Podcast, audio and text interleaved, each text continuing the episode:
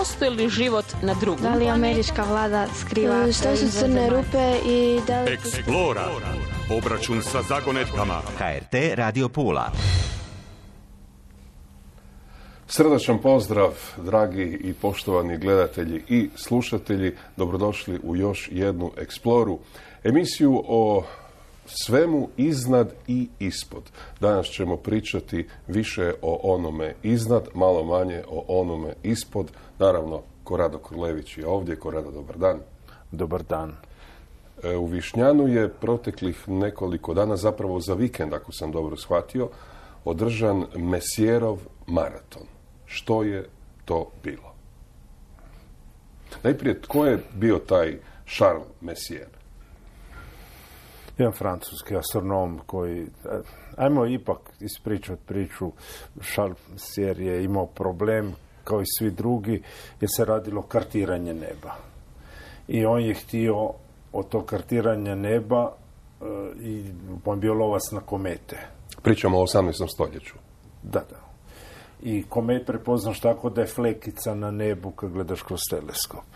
Koji je teleskop bio njemu na raspolaganju? To su bili igračke, danas to kupiš, u stvari danas takvoga si napraviš sam za sto kuna. Znači to su teleskopi koje danas uopće nema usporedbe.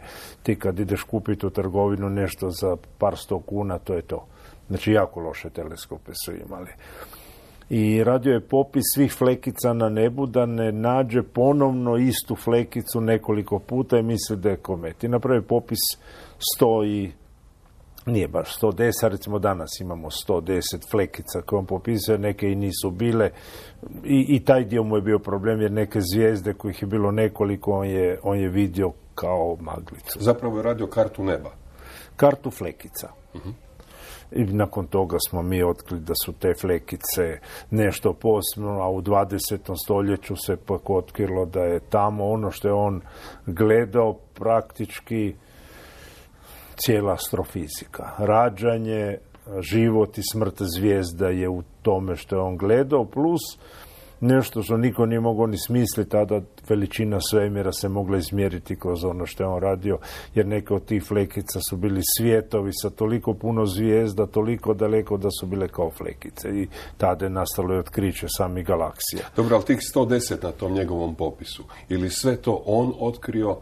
Ma nima toga puno više, da se razumijemo danas kad uzmeš neki od tih ne, nove kataloge, imaš ih pet tisuća, onda ideš drugi katalog sedam tisuća, uopće e, e, nije upitno, toga ima nevjerojatno. Na jednoj slici od Hubble Space teleskopa ih imaš nekoliko tisuća. Dobro, ali taj Messierov katalog ih ima sto deset. Da, i to je jedan stari katalog i to je ono što su astronomi amateri kroz nekoliko stotina gledali godina, koji su imali iste loše teleskopove, gleduckali.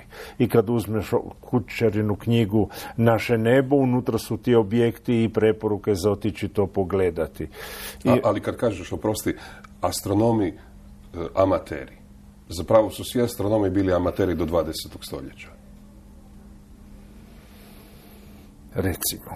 Ne, ne. Kompliciranije. Nažalost, neki su morali biti astrolozi da bi mogli preživjeti za biti astronomi, tipa Kepler.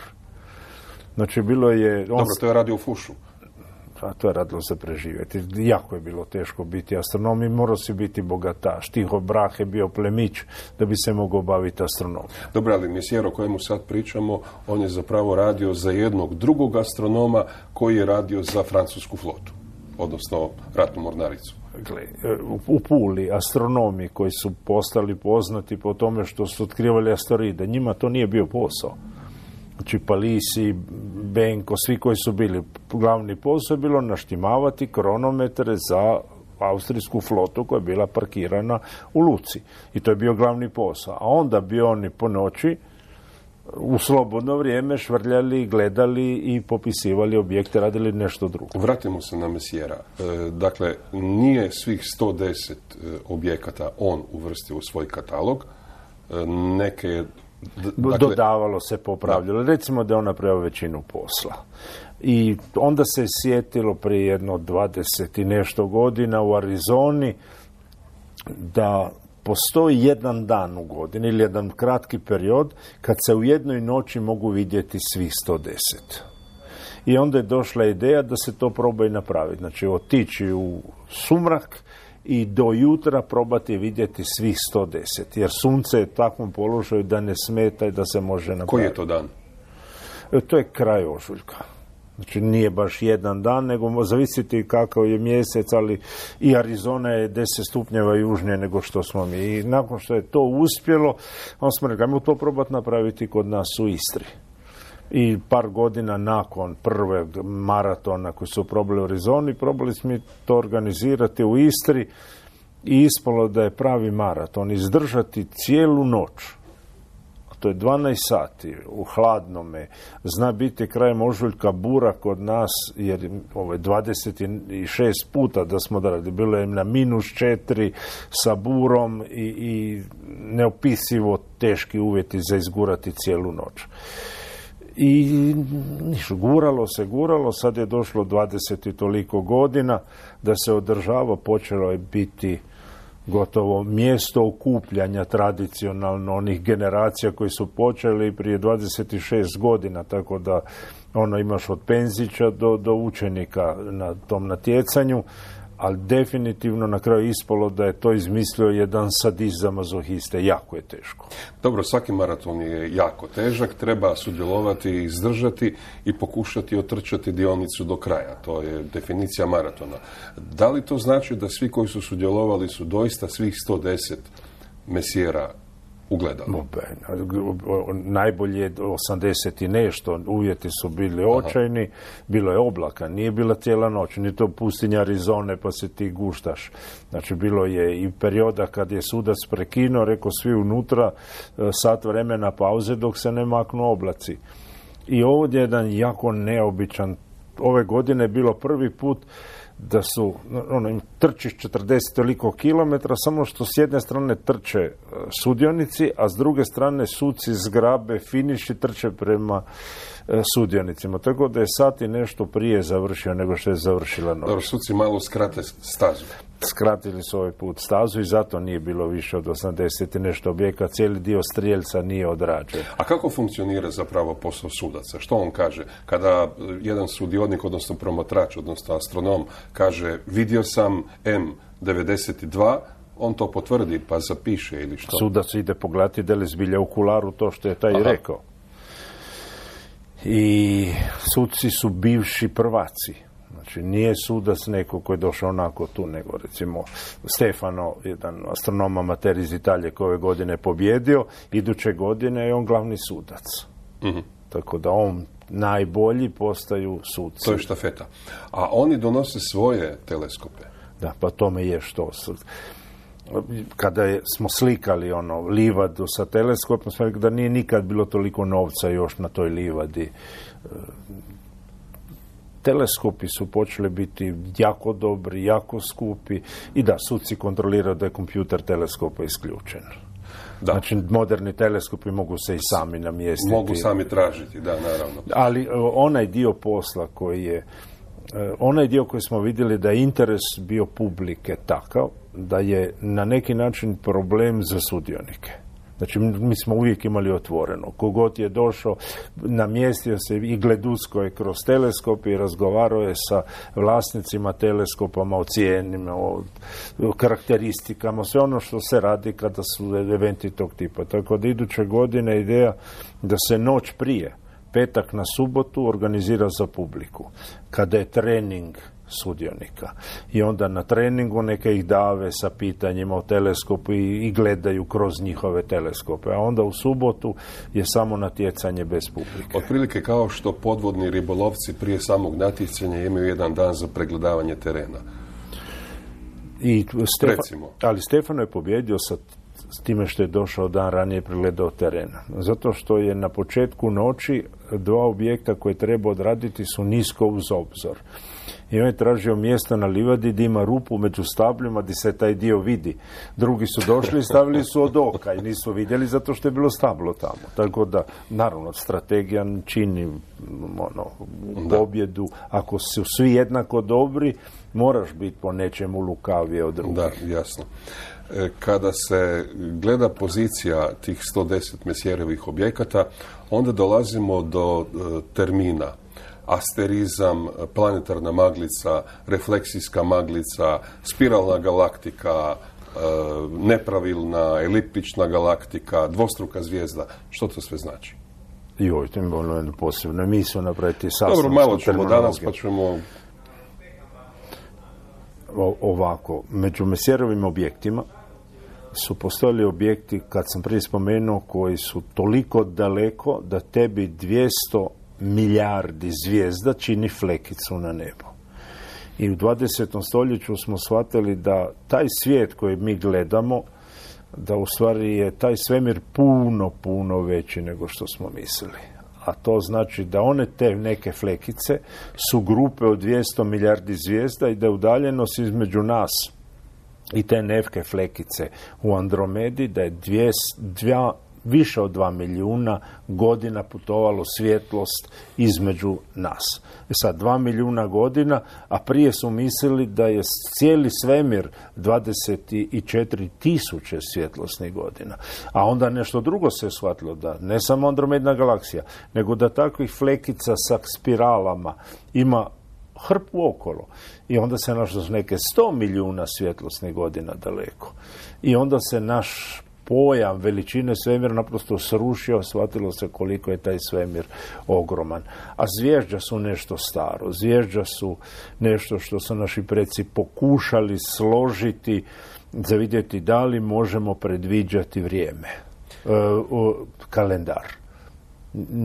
Nije bilo toliko važno prije pedeset do šezdeset tisuća godina, jer je bila klima relativno stabilna. Prije dvanaest tisuća godina završava ledeno doba i klima se mijenja strašno. Znači, u to vrijeme, prije dvanaest tisuća godina, Sahara je bila savana. Žirafe, slonovi, znači ona ogromna pustinja koju danas gledamo, nije postojala. To je bilo sve zeleno i, i sa rijekama, jezerima i sa ljudima. I ti ljudi su u stvari imali peh da su gledali kako im počinje umirati njihov prostor i da prestaju padati kiše. I ono što je bio pokušaj je da li možemo nešto od toga predvidjeti. I nastaje prvi kameni krug za mjeriti vrijeme napta u, u, u Sahari. I nisu uspjeli. Znači, većina njih koji je pokušala to napraviti tamo, oni su izumrli. Preživjeli su oni koji su išli uz rijeku Nil. I nastavlja se priča razvoja astronomije, razvoja razmišljanja o vremenu, o kalendarju i kad će padati kiša. Dakle, to je bilo prvo globalno zatopljenje koje, za koje znamo sto posto. I bila je katastrofa na sve moguće načine. Recimo, uzmeš Istru i, i ovi stanovnici koji su bili tu, more je bilo kod Ancone. Što je bilo dvjesto, s tim da ne, prije dvanaest tisuća godina more je bilo puno bliže, ali recimo ova ribarska nasilja kod Štinjana koje su bila, one su sad negdje vjerojatno ispod razine mora, jer je tih dvadesetak metara se diglo u to vrijeme gore more. Recimo nalazišta kremena od koje su rađene oštrice, ove populacije iz prijelaza kameno dobe, brončano dobu u Istri, vjerojatno nisu iznad razine vode, nego su ispod razine vode, negdje na potezu Medulin Štinjan. Znači, jako, jako se mijenja. To je bila prekretnica, između ostalog tada u cijelom svijetu je takva panika za hranom da mi počinjemo pripitomljavati biljke životinje. Znači, mi prije toga nismo baš to radili, ili jesmo sa psima, ali tu negdje prije deset tisuća godina kreće panika i, i kreće se uzgajati jer u prirodi nema dovoljno. Ali treba reći da je samo taj uski mediteranski pojas zapravo bio sposoban, odnosno uvjetan za život. Već od današnje Austrije na gore su bile desetine metara vječnog leda, odnosno stotine metara vječnog leda. Na taj dio je jedan, ali Europa je jedan, ali uzmimo da je ta civilizacija. U isto vrijeme nastaje i Južna Amerika, nastaje Azija, zato što je to taj trenutak klimatskog šoka, ili se prilagodiš ili nestaješ. A ovaj dio sa dokuda ide zbog zime civilizacija, mi ne razmišljamo puno, kad se kaže Rim, pa je Rim otišao do Londona, pa su oni radili zid prema Škotskoj gore, prema Kaledoniji. E, jako, jako teško je bilo u doba Rima preživjeti, jer nije postojala ideja sjena. Znači, mi ne razmišljamo, kaže, ko je važan izu, pa neko kaže kotač. Negdje oko tisuću stote godine se nauči da se može trava sušiti i proizvesti sjeno. I nakon tisuću sto gornji dio Europe ima bum. Ti konačno imaš hranu za svoje životinje i imaš hranu za transport, jer je transport konji jako puno treba energije. I, I tada ti kreće Sjeverna Europa. Do tada Sjeverna Europa je uz onaj dio gdje ti je dovoljno golska struja nosila da ti imaš nešto za žvakati cijelu zimu. Da. Znači, di pada snijeg, to je bio mrtav svijet u to vrijeme, to su bila plemena, barbori, nešto. Tisuću stota, odjednom sjeno, i Europa se preporodila nakon toga. To je bila energetska tableta za glavni prijevoz. Evo, recimo, to je ono na razini otkrića električne energije bilo otkrića sjena. Odnosno baterije sad za automobil. Ja. Dobro, sada smo otkrili... Da smo ga zaokružili s Messierovim maratonom, završili na sjenu, ali sad smo ga... ali, ali zapravo ovaj, je to trebalo uh, reći. Naime, astronomi imaju svoje godišnje fešte i to je bila jedna takva fešta u Višnjanu sad proteklog vikenda. Ma fali druženja. Recimo da je to u, u današnjem svijetu, biti čudak je lakše nego što je to bilo prije sto godina. Znači, imaš internet, imaš mogućnost komunikacije, ali biti astronom amater nekad je isto kao i danas faliti susret i razgovarati s nekim o temama koje zanima obojicu. I, i to je zato što su i, i ovi, recimo, Taljani koji su došli, grupa iz Fare, iz Trsta, su rekli da se osjećaju apsolutno kao doma, da ne postoji razlika, da je ugodno, zato što si među istomišljenicima. Da, sa kojeg područja uglavnom dolaze astronomi na taj maraton? Ma nije ovaj krug, ono, par sati vožnje autom. Aha. Nije zgodno otići. Ako bi to zbilja htio, vjerojatno sjediš avion i odeš u Arizonu, gdje je i nebo, i, i uvjeti, i sve puno bolje. Ovo je lokalno napravljeno da se ljudi nađu. Da. Još ćemo se malo zadržati, ne toliko visoko i daleko iznad, nego malo bliže. Riječ je naravno o ovom savršenom pratitelju zemlje, našemu mjesecu.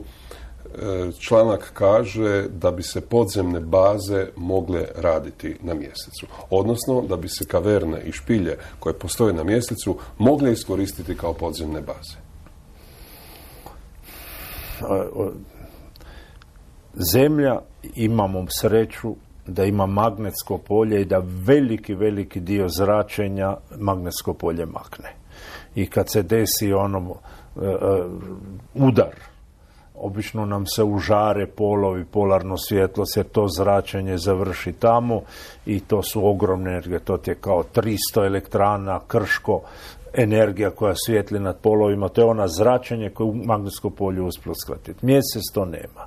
Mars to nema. Ti si tamo, golo guzi u nekoj uh, kućici, uh, sa tankom atmosferom, bez magnetskog polja, nivo zračenja, da ti u šest mjeseci umreš. Kao puš bez kućice.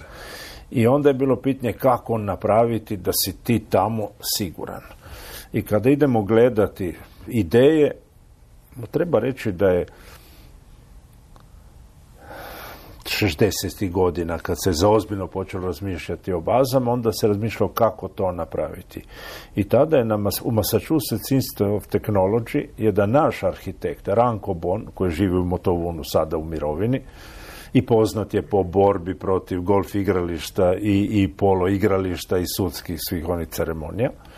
On je projektirao prve baze na mjesecu tako da se vreće pjes, pune sa pjeskom i slažu da napravi se kupola da je dovoljno debela da štiti one koji su unutra. Dakle, kao brana protiv poplave i iglu istovremeno. Isto glu, ali onda je postojan problem kad pogledamo šta su drugi crtali. Drugi su crtali staklene kupole na Marsu, na Mjesecu, sve je super, i ti koji su crtali nisu su izračunati. Čekaj, ako ti staviš u jednu kupolu tlak od jedne atmosfere, koliki je pritisak na kidanje te kupole ako ona ima sto metara? I onda dođeš da ne postoji materijal, čak ni karbonska vlakna, koje mogu izdržati, a da ne prekinu se na spoju sa temeljom i odleti to sve u zrak. Znači, kupole ne funkcionira, da, nacrtaš, izgleda lijepo. Ne možeš imati jednu atmosferu tlaka u kupoli prosirnoj. To se razleti. I onda dolazi do pitanja što da napraviti. I ideja je bila, ok, možemo napraviti tu kupolu, ali mora iznad imati onaj pjesak ili onoj težinu da drži kontra pritisku sa donje strane. Jedan od načina je bio da kad se otkrilo da na Mjesecu postoje špilje vulkanske, stvar kaže, bingo, imamo riješeno, imamo težinu s gornje strane, ti napušaš balon unutra i stvar može funkcionirati. I to na papiru izgleda super. Nije se probalo napraviti. Prije jedno deseta godina kad je u Višnjan došla raditi Nina, koja je geolog, speleolog, onda je bila ideja da probamo jednoj našoj špilji to napraviti. Zato što ti i opet, ako ti na, ovdje bi trebalo napraviti sad probu sa dvije atmosfere, da imaš tu jednu atmosferu razlike, jer ti ćeš imati jednu membranu s koje strane nemaš štit. Znači, ovo sve okolo drži, ali s ove strane moraš imati nešto što može izdržati jednu atmosferu, a to su ulazna vrata i onaj dio gdje ulaziš u taj dio. I ovo je bila ideja da se ide razvijati tu.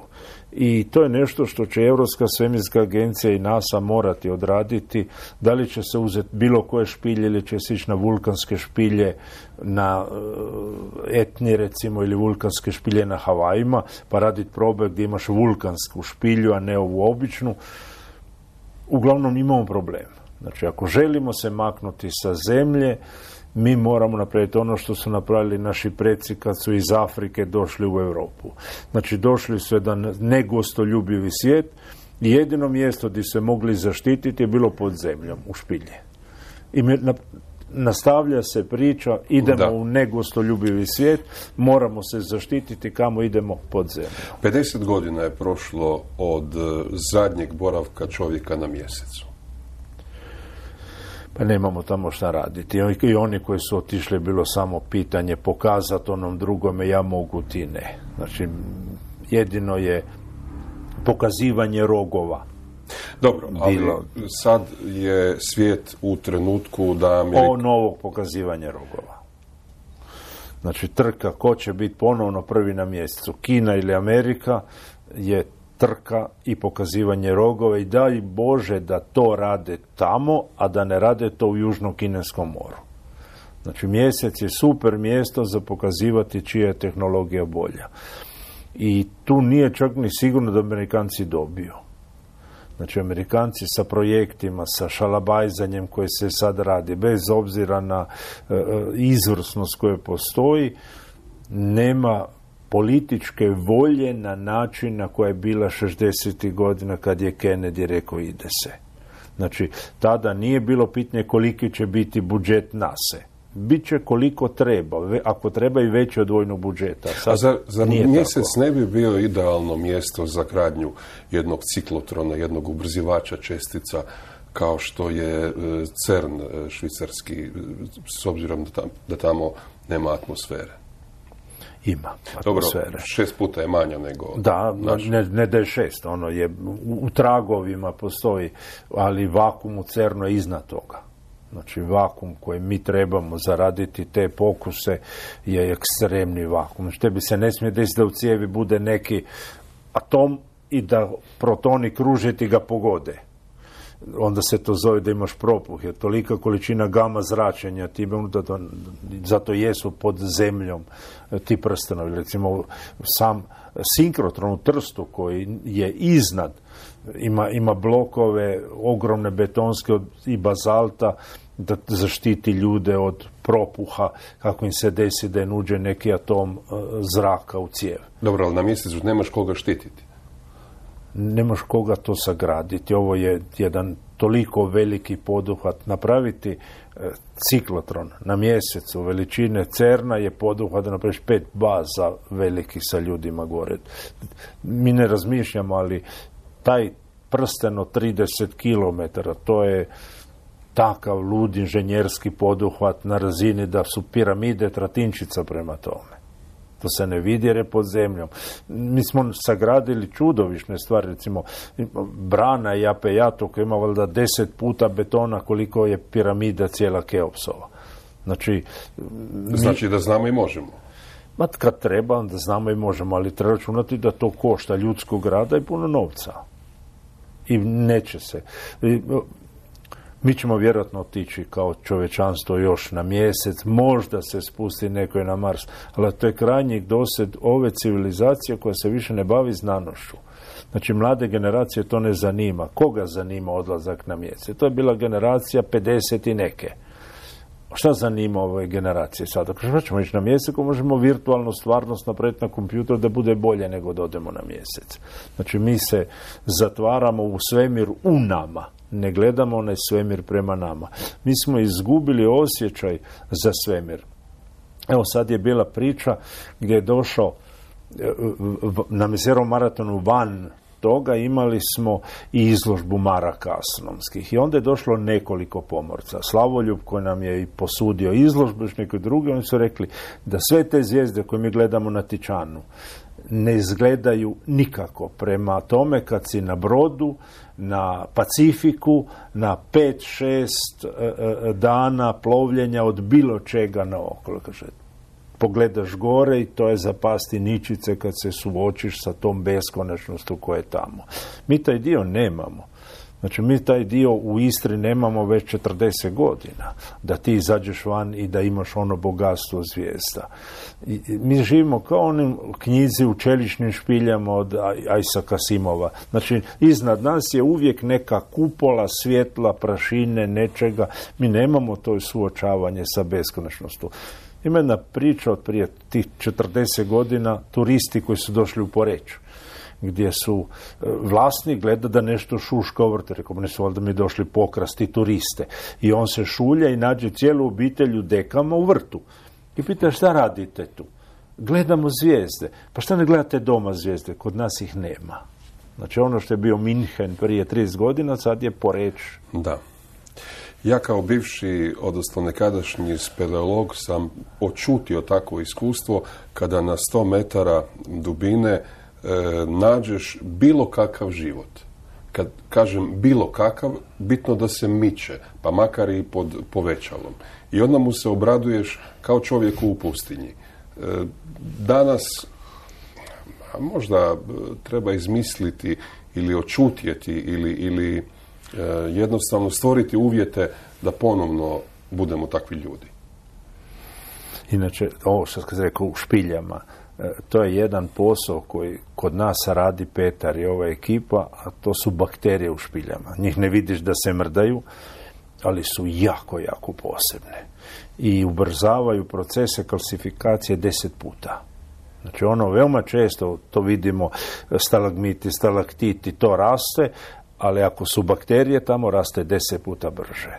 I recimo ono što su špiljski biseri, i oni rastu deset puta brže ako, ako su u toj lokvici i mrdaju se, ima bakterija. Tako da je nevidljivi svijet špilja jedna jako, jako posebnoća.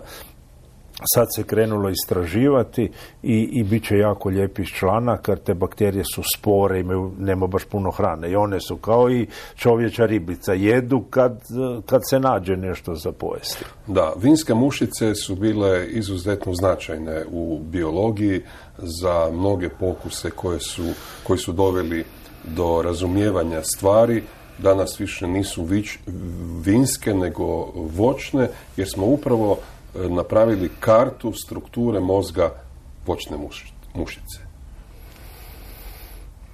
Posto... Gle, ono što se rekao, post... važne su. Organizmi tog tipa, koji svi biolozi poznaju, se zovu model organizmi. I e, ti organizmi se toliko u detalje proučavaju da bi mogli onda napraviti mapu razumijevanja koju ćemo onda prenijeti dalje.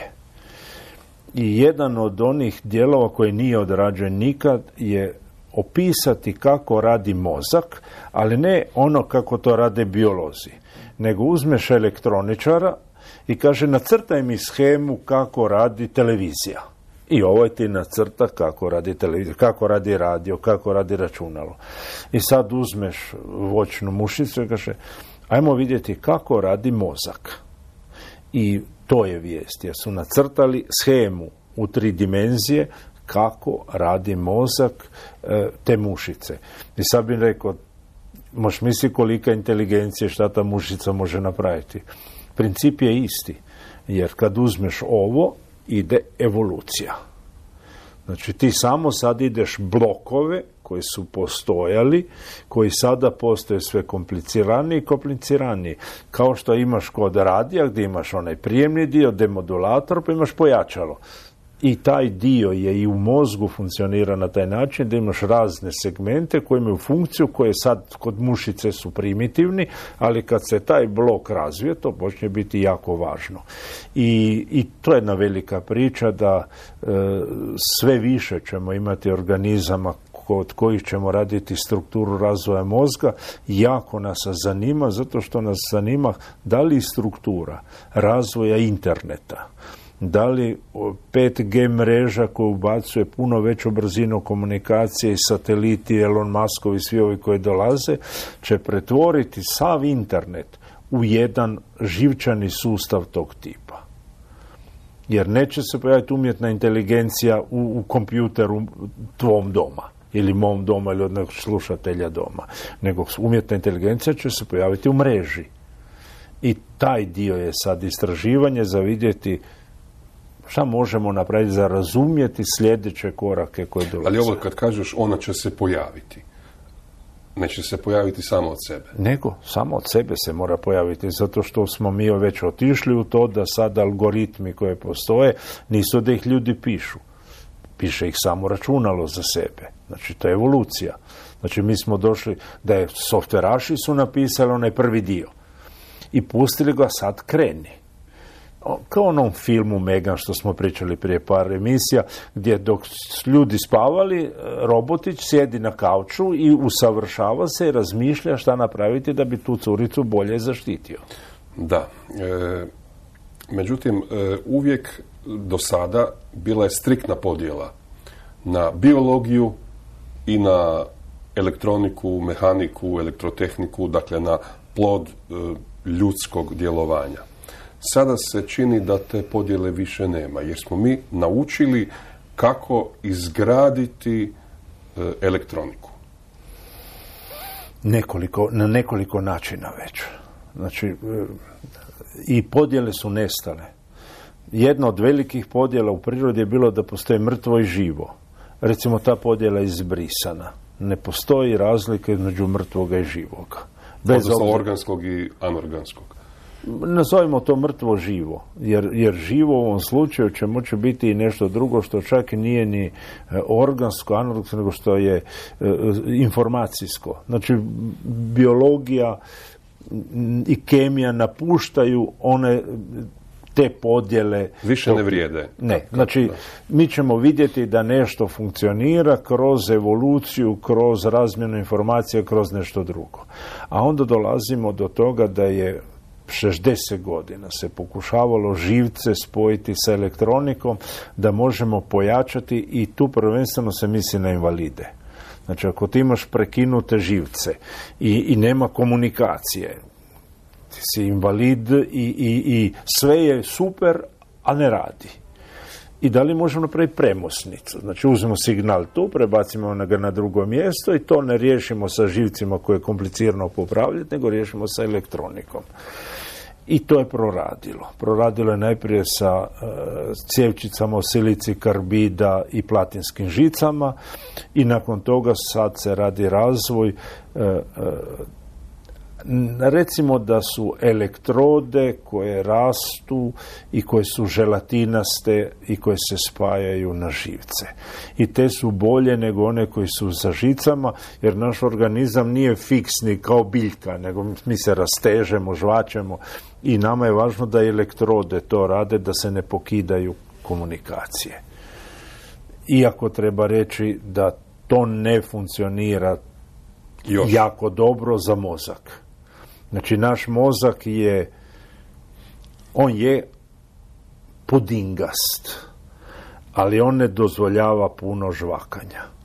I taj dio je problem gdje naš mozak je pliva u tekućini koji je likvor i vezan je sa ostatkom, ali on je slabo zaštićen. Naša lubanja nije dovoljna mu zaštita i ako se desi jaki udar i taj udar se prenese na mozak, njemu se kidaju živčane veze među dijelovima.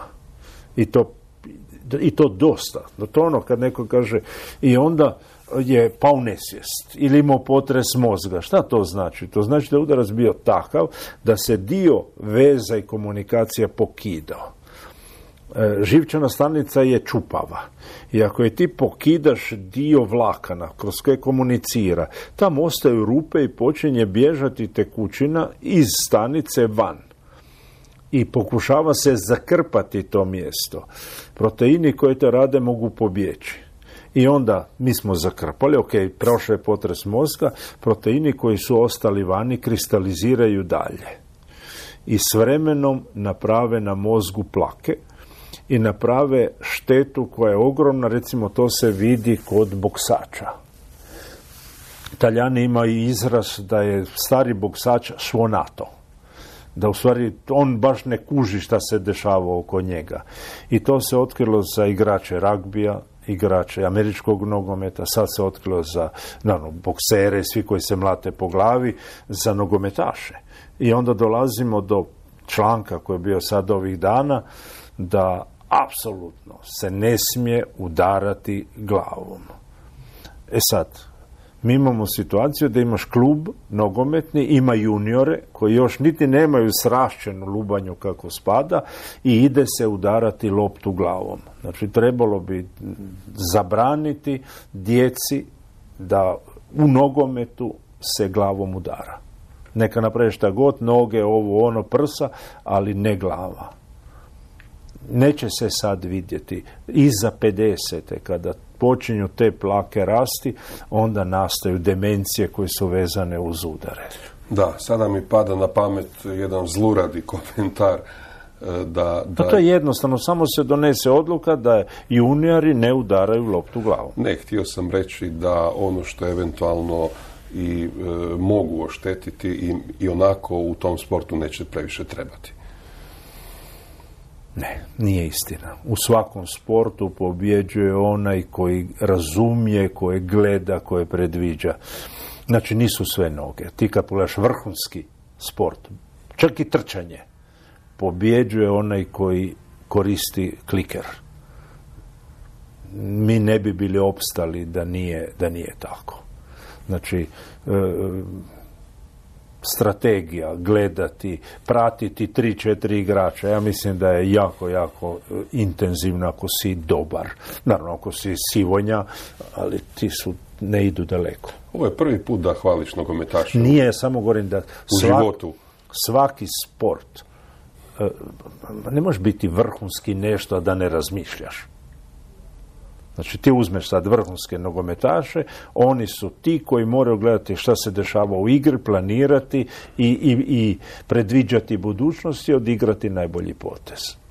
idemo sada u najbliskiju moguću... A ne mislite da nisi igrao ja nogome kad smo bili klinci? Mislim, ono ne postoji u, u, valjda u to vrijeme da nisi igrao nogome. A dobro, to je onaj nogomet kad se moraš skloniti da prođe auto ili I, autobus. Taj, ali nije to bilo, to je bilo jedno u pol sata, nije bilo toliko puno auta. Da, idemo sad u najbližu moguću budućnost, a to je narednih deset minuta koliko nam je ostalo do kraja emisije i tu ćemo sad pokušati, odnosno ti ćeš pokušati odgovoriti na pitanja slušatelja. Prvo pitanje vezano je za ono izgaranje borovine i dioksine.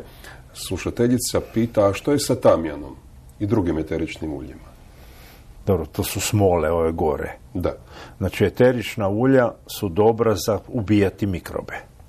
I zato ih snifamo, zato se kad imaš upalu nešto i ne možeš ono ispirat nos alkoholom, onda upotrebiš eterično. Dobro, ali tamjan se zato je počeo upotrebljavati prije tri tisuće godina. Se, on miriše lijepo koji sve smole kad izgara, čak i čempresovina, svi imaju te lijepe mirise, ali ti to zbilja ne želiš imati u plućima. Znači, to je lijepi miris, ali to nije nešto što ti želiš kao polaš kemijski sastav imati. Kamfor je tak, ali kamfor je kancerogen kao i naftalin. To je nešto što je ok, ali sve živo krepava, ti si dovoljno veliki, onda ti ne krepaš odmah. Dakle, ne snifati tamjan. Niš od toga, ili samo ako treba. Znači, eterična ulja snifamo ako, ako nam zbilja treba nešto sterilizirati u dišnom sustavu. Ali to ne radimo stalno, zato što ako ubije mikrobe, prvi su mikrobi, mi nastavimo dalje, onda krene ubijati da. I ostalo. Jedna od sprava, odnosno proces i postupak koji služi da bi se, kako ti kažeš, mikrobi, sviđa mi se taj naglasak, ubijali je pasterizacija. Slušatelj e, ima očigledno nekakvu malu kućnu prehrambenu industriju, proizvodi sokove od samoniklog bilja i pita e, bili kakav pasteriz, on ima pasterizator na plin, koji bi bio efikasniji? Gle, ima onaj starinski Banja Marija gdje stavimo u lonac sve skupa sa krpama dno i... I na četrdeset. Ne, ne, dignaš ti to do, pred kuhanje. A onda znači, nije pasterizacija. Ne, moraš pobiti sve, nema cinguli minguli. A onda, recimo, jedan od načina da bi se mogla ona ekipa koji su švercali onaj radioaktivni gromobran izvući, da su trebali pasterizirati marmeladu i da nisu htjeli trošiti plin i da će koristiti gama zračenje za to. Mislim, ne koristi se baš svaki dan. A recimo, koristi se za sterilizaciju vojnih obroka, gama zračenje. Znači, ako je kad imao neke one, one američke e, e, obroke za vojsku onim smeđim e, najlonskim kesama, ma dobro, one to je... su sterilizirane gama zračenje. Ok, ali čovjek pita za pasterizaciju. Ma, nema, mora kuhati na drva veliki lonac. Ja ne znam kako on to radi na plin, ali ti naprosto moraš dati to plin unutra za to. Ne kuha pogled. Na drva, nego na plin. Način je za izbjeći plin je da na drva. Ne, gled, zračenje se ne isplati koristiti za to. Sad gama zračenje Dobre. Za pasterizaciju bilo bi malo tumač. I onda bi opet imao problema sa policijom kao što su imali ovi tamo. Imamo jedno veliko pitanje, odnosno veliku temu, kada djetetu dopustiti ekran ili monitor. E, slušateljica ima dijete od pet šest mjeseci, s obzirom da je to staro pitanje, m, siguran sam da to dijete već ima godinu dana, e, ali kad djetetu i koliko dati uvid u monitor, odnosno ekran? Čak ni časopise ne. Znači, mi znamo da kada malom djetetu vidi časopis i sliku, on ode prstima i pokuša dignuti sliku gore. Znači, slike mi ne procesiramo dobro te kasnije, kasnije. Znači, naš svijet u ranom djetinjstvu je trodimenzionalan. Znači, vi morate imati kockice, igračke, figurice, da se to može dignuti, čučati, gledati, I sve taktivno, o... taktivno, i, i sa rukama. Kasnije, ne ekran, slikovnice. Kasnije dolaze slikovnice gdje su pojednostavljeni crteži. Znači, one starinske gdje je suština izvučena, oči, uši, kosa, i onda je onaj dio koji je važan je naša priča na slikovnicu. Znači, kad pričamo o djeci do uh, tri godine, najvažnije nije gledanje nego razgovor. I to Dobro, je... ali konkretno, Da li djetetu od tri godine ne, dati mobitel? Ne, naprosto ne. Čak i časopis ga ne koristimo i knjigu, to radimo zajedno, dok on pokušava dijete dignuti nešto sa slike, znači da ima problem, ne to radimo. Ali djetetu bježi oko u mobitel. On kad vidi majku kako gleda ili kuca na mobitel. I neka to bude želja neko vrijeme i to će biti nagrada za neko postignuće kasnije. Znači, ali da li oni... Mnogi slušatelji tu su kompjuter upoznali nakon tri godine i koliko im je trebalo da se priviknu na kompjuter, na mobitel i da postanu eksperti. Da, tri do... minute. Ma nije tri minute, ali recimo dodajmo mjesec dana i ti zbilja si u stanju to raditi. Da, da. Znači ne treba žuriti oko toga. Kod djece je najvažnije govor. Razvoj inteligencije, on se postiže govorom i to je minimum dvadeset tisuća riječi dnevno mora to dijete čuti. Od toga mora biti dosta novih riječi koje on mora povezati sa kontekstnom situacijom. I to su prve tri godine. Pričati, pričati, pričati, pričati. Voditi okolo, gledati, gledati stvari. A onda ćemo, i da, nakon toga dolazi onaj dio druženje, upoznavanje i uklopiti se u socijalni kontekst. Tu dolazi u vrtiću važno, pokupiti sve one boleštine koje nisi pokupio prije da napraviš imunološki sustav i biblioteku da možeš kasnije u odrasloj dobi ne budeš stalno bolestan. I onda dolazi i kontrolirana upotreba ekrana, tableta i svega uz kontrolu roditelja i onda kad bude imalo ono tinejdžerske godine, taj dio ne možeš zaustaviti, tada ide i telefon i kompjuter i u sve. U tinejdžerskim ono. godinama ne možeš ništa zaustaviti. To. Ne, t- t- recimo, ali tamo negdje do devete godine da se kontrolirati to što dijete radi, to radi tako je moguće zajedno. Još jednom ponoviti, do treće godine telefon ne. Ne, ne, ne telefon uopće. Ne treba čak... Mislim, mobitel. Od, od televizije, ako se nešto gledi, onda opet gleda se radi govora. Znači, ako staviš, vi zajedno gledate televiziju, a ti staviš onaj, šta znam, crtani film Bambi, ali ne staviš ga na hrvatskom, staviš ga u originalu. Jer razne situacije su razni jezici. Kad sam rekao govor, ne pričam samo o hrvatskom jeziku. Jasne. Znači, do osamnaestog mjeseca dijete će savladati materinji jezik. Nakon toga može ići prvi strani jezik do negdje treće godine. U treće godine ide drugi strani jezik i njima u toj djeci uopće neće biti problem učiti strane jezike, apsorbirat će kao normalno. U Istri, ono što smo mi radili dok smo imali ovaj šumski vrtić intenzivno, dok smo bili na jednom mjestu se pričalo hrvatski, ako smo išli na morsku obalu se prešlo na talijanski, da shvate da promjenom lokacije se može desiti da se mijenja jezik. I, i to ta djeca apsorbiraju, nema nikakvih problema. Fokusirajte se na jezik, na doživljaje, ekran je...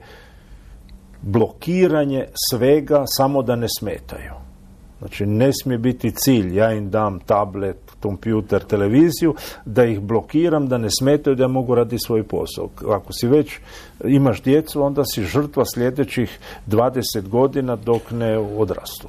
Da, zašto se oči umaraju gledanjem u ekran, a ne umaraju se primjerice gledajući neki pejzaž, odnosno krajolik? Pa mi zaboravljamo da naša leća u oku je elastična i da postoji mišić okolo koji mora držati fokus. I ako ti gledaš ekran, uvijek imaš isti fokus. E, zamisli sada da uzmeš čašu vode i držiš čašu na isto mjesto, ne mrdaš ruku, nego držiš čašu dva sata nepomično. I onda kažeš, zašto boli ruka? Zato što je blokirano u jednom položaju, mišići i nije dobro. Kad smo u prirodi, gledaš nešto što ti je na dvadeset centimetara, nešto na horizontu, pa nešto je na pet metara i cijelo vrijeme mišići rade i, i nemaju jedan blokirani položaj. A kad sjednemo pred ekran, onda je to metar i toliko i gotovo.